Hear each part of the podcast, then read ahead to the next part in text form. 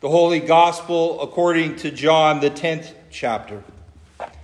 Glory to you, O Lord. Jesus said, I am the good shepherd.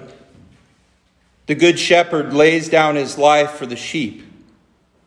He is he who is hired hand and not a shepherd, who does not own the sheep sees the wolf coming and leaves the sheep and flees. And the wolf snatches them and he scatters them. He flees because he is hired hand and cares nothing for the sheep. I am the good shepherd. I know my own, and my own know me, just as the Father knows me, and I know the Father. And I lay down my life for the sheep.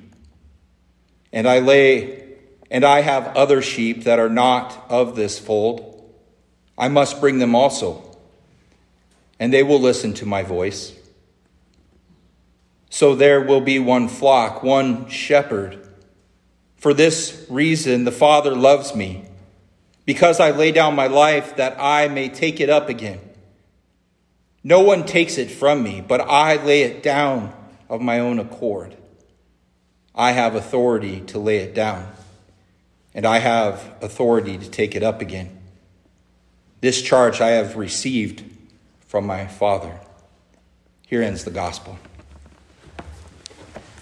Praise to you, O Christ. Please be seated. Once again, thank you for having me here with you again today to share and to proclaim the Word of God to you. If you've uh, ever had the privilege of being one of our lectors, Frank, thank you for reading today. Um, you've probably become familiar with these books that we have. Uh, Dwayne, I think you were, got involved in getting these books, and it, it's always been interesting to me that the theologians the uh, methodically can lay out the church calendar. You know this is year b and it goes from the season of advent through the church year and we have two other ones. And the scripture readings are prescribed out for the year. I definitely like i said i find that interesting or maybe to say it better, it amazes me how these specific readings prescribed by these theologians have a tendency to find my ear, to hit me when I need them the most. Interesting. Wow, how many times have I said those specific words in the last year and a half? Interesting, uncertain, trying, unfamiliar. And the journey of life is certainly has these odd times, uncharted times that we are, well, we're anxious about. We don't have a map. We don't have past experiences quite like the journey that we're on right now. Of course, I'm speaking of these times, this era, this season that we're in right now, facing a virus and societal fear. But I also think of this journey that this church, this small congregation is on. Uncharted territory, definitely for most of us. Yes, life is a journey, a journey that takes us from infancy to adulthood. It's a journey full of peaks and valleys, twists and turns, ups and downs. And sometimes the path can be smooth traveling. We are comfortable. We can anticipate and expect what is ahead, and we're confident. But at other times, like now perhaps, it's hard going. We are anxious. We worry. We fear the unknown. On occasion, we can see the path and we like what we see, only for things to take an unexpected downward turn, a bump in the road, trying times, or maybe even a tragedy. Other times, the rocky path smooths out in ways that we would have never expected. Obstacles are knocked down, and we can't explain how the burden has been lifted. So much in life is uncertain. We don't know in which direction the path will take us or what even lies ahead. Now, King David, the psalmist, he knew well the journey of life with its joys and its hazards. And he saw a similarity between our life, his life, and the life of the sheep, the flock. We are both in need of a shepherd to be our guide and our guard, to protect us, feed us, and to comfort us. And in the oh so popular Psalm 23 that we just heard, we hear David's confession of faith The Lord is my shepherd, I shall not want. As a shepherd himself, David led the sheep from the front of the flock by speaking to them, maybe even singing a song. They listened to his familiar voice, following him as they grazed. They sheep, they knew their shepherd's voice, and they would not follow another. David led the flock to green pastures, and he found calm waters for them to drink from. He cared for their every need. He protected them from danger, the attack from predators. He guarded them and he cared for them, feeding them and treating their wounds. As sheep in God's flock, we also face many dangers. The biggest danger, perhaps, is, perhaps, is that we stop listening or we don't hear the voice of the Good Shepherd. Christ is our good shepherd, and he leads us on a journey of faith by speaking to us. Faith comes from hearing, and he is always speaking the spirit filled word, rebuking us to bring us back on track, forgiving and restoring us. His words, well, they're not always spectacular or what we might want to hear but they are always good for us. He gives us what we need. We may be tempted to want new words, to hear a new voice with fresh ideas. We want to satisfy the, the desires of our sinful nature. But Jesus says those who speak words other than his words are thieves and robbers and will only lead us astray. And unfortunately, the thieves and the robbers, well, they have a way of finding their way in amongst the good shepherd's flock. They are deceivers. One on one, they whisper doubts and deception into the ears of the sheep. Oh, how tempting. How tempting it sounds, much better than this uncertainty of what lies ahead for us. They make bold promises that are not grounded in the truth in Christ and in his cross. Their promises, they may be popular and guarantee success and happiness. But is that really what the sheep need? What the flock needs? And despite their best intentions, this can only place the sheep in danger. Beware of wolves in sheep's clothing who do not teach that all of our needs are met in the Lamb of God, the one who has shed his blood for the sins of the world. As Luke tells us, there is salvation in no one else, for there is no other name under heaven given by which we must be saved. Jesus knows the path to righteousness. He is the good shepherd. He is the way. He is the truth. He is the light. And he leads us into a deeper understanding of God's grace to sustain and nurture our faith and to mature us in that faith. We trust in him because he has called us, he has adopted us, anointed us into the flock, and he has given us life and our life to protect us and to save us. The Good Shepherd, he feeds and he nourishes us with a pasture of his word. It may not be the lavish, bright green grass that we hope for, that we anticipate, but it does give us life. He gives us all that we need. We have no want of body or soul.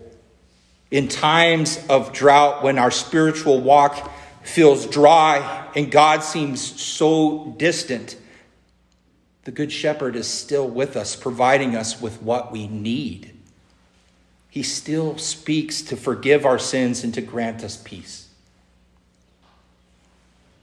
I ask you, what landscape, what path, what season are you traveling through right now? Are you comfortable? Are you in a good place with few cares, worries, nor no anxiety? Are you battling dark times, a drought? Is there a bump in the road? Are you struggling in your faith walk? Was last week, last month, the last year more challenging than what you had expected? Are you searching for something that life is not giving you right now? Do you struggle to hear the voice of the Good Shepherd above the noise of this world? Are you listening? Do you need a quiet place to rest? Whatever you are going through, the Good Shepherd, He knows and He cares. He has laid down His life for you to earn forgiveness for you. He has called you, He has adopted and anointed you. He has made you of His flock, and you live under His loving care. The Good Shepherd is speaking His life giving word to you.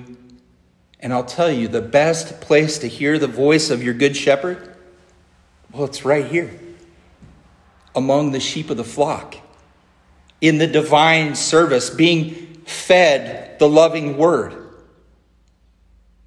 This, our, Luth- our Lutheran worship, is a rich variety of God's provisions, a place to hear the Good Shepherd's voice. It's sung liturgy, spoken responses, hymns, scripture readings, preaching, prayers, and blessings. Jesus gives us his gifts in so many ways. His word and his sacraments, they're in every part of our worship service but not every part of the divine service will speak to you every week. One week, God's love for you might ring loudest in a song. Another week, you hear the voice of Christ speak directly to your heart in a familiar scripture reading. For me today, Psalm 23. How beautiful. For many, it's in the hymns of the liturgy, the Kyrie, the Sanctus, the Lamb of God, the Song of Simeon, through which the voice of the Good Shepherd is heard. The Good Shepherd is always speaking. But you know what? We're not always listening. Faith, what we need, comes from hearing.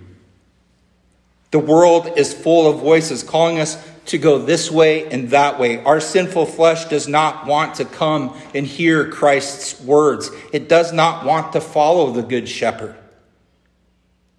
We want to walk on our own path, to choose our own journey, to do it our way or decide our own future.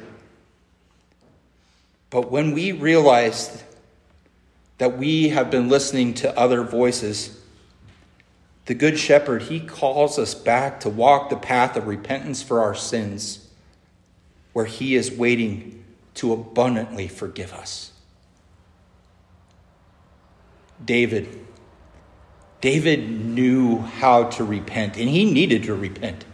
David was not without sin. He let God's law stand without any excuse. He allowed God's law to curb and to guide him. He also trusted in God's love for sinners and his willingness to forgive those who come to him with a broken heart and confess their sins. David believed in the Good Shepherd's earthly and eternal blessings, and he ran to take hold of them. Dear Saints, I want to point something out that King David did in the Psalms. And specifically, Psalm number 23, the text that we just read. The next time that you read the text, or even right now, open up your green hymnals, turn to Psalm 23 and pay attention to this. It's important. I always like to say that. I had an instructor in, that always told me when I say pay attention to this, it's important, it meant it was going to be on the test. pay attention to this, it's important. Notice how the scripture begins and how David refers to God. The Lord is my shepherd, he makes me lie down. Notice, he's talking in the third person. He's talking about a distant God, a God off in the dis- uh, off on away. But what happens partway through the text? David turns from the third person and he addresses and he speaks directly to the Lord. Right after the dark times, the valley of the shadow of death, the text reads, For you are with me. Your rod and your staff, you prepare a table for me. In dark times, David turned his face to the Lord. He cried out and he prayed and he listened. With confidence, David can say, Even though I walk through the valley of the shadow of death, I fear no evil. Even when the shadow of death comes, interesting, uncertain, dark times, David trusts in God to rescue him. David trusts that God's love will not abandon him in life nor in death. The Good Shepherd guides, protects, and blesses us. He comforts us, He feeds our needs, and He saves us. Too often we think that a difficult path is a sign that God has abandoned us. Yet I'm here to tell you that the opposite is true. God is nearest when we need Him the most. He takes those troubles and He shows us the ways that we have trusted in things other than Him. God doesn't cause or make bad things happen but he does use those trials for good in ways of growing our faith so we can listen more intently to the voice of the Good Shepherd and hold on to his promises. As our trust increases, we can face troubles with greater confidence in Christ, the one who rescues us and blesses us. Even death itself can't make us afraid. O death, where is your victory? O death, where is your sting? For Christ has stripped it of its power.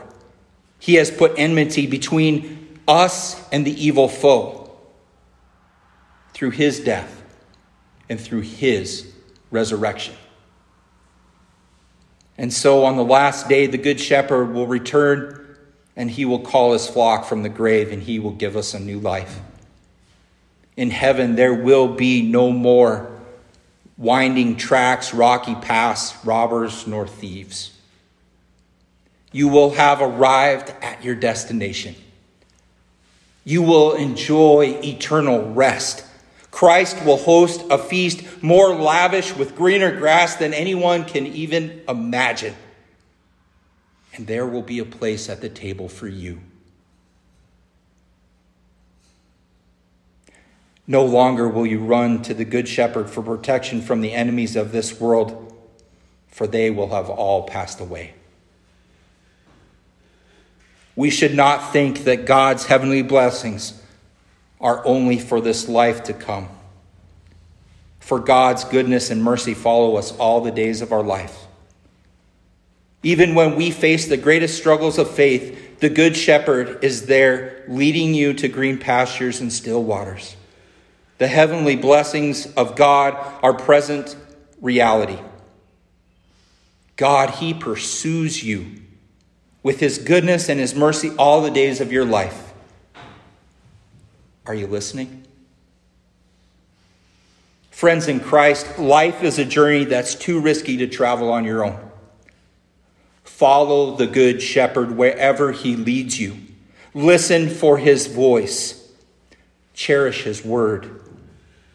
Stay close to the flock, the 99. Be by his side, for he is with you and he will not abandon you.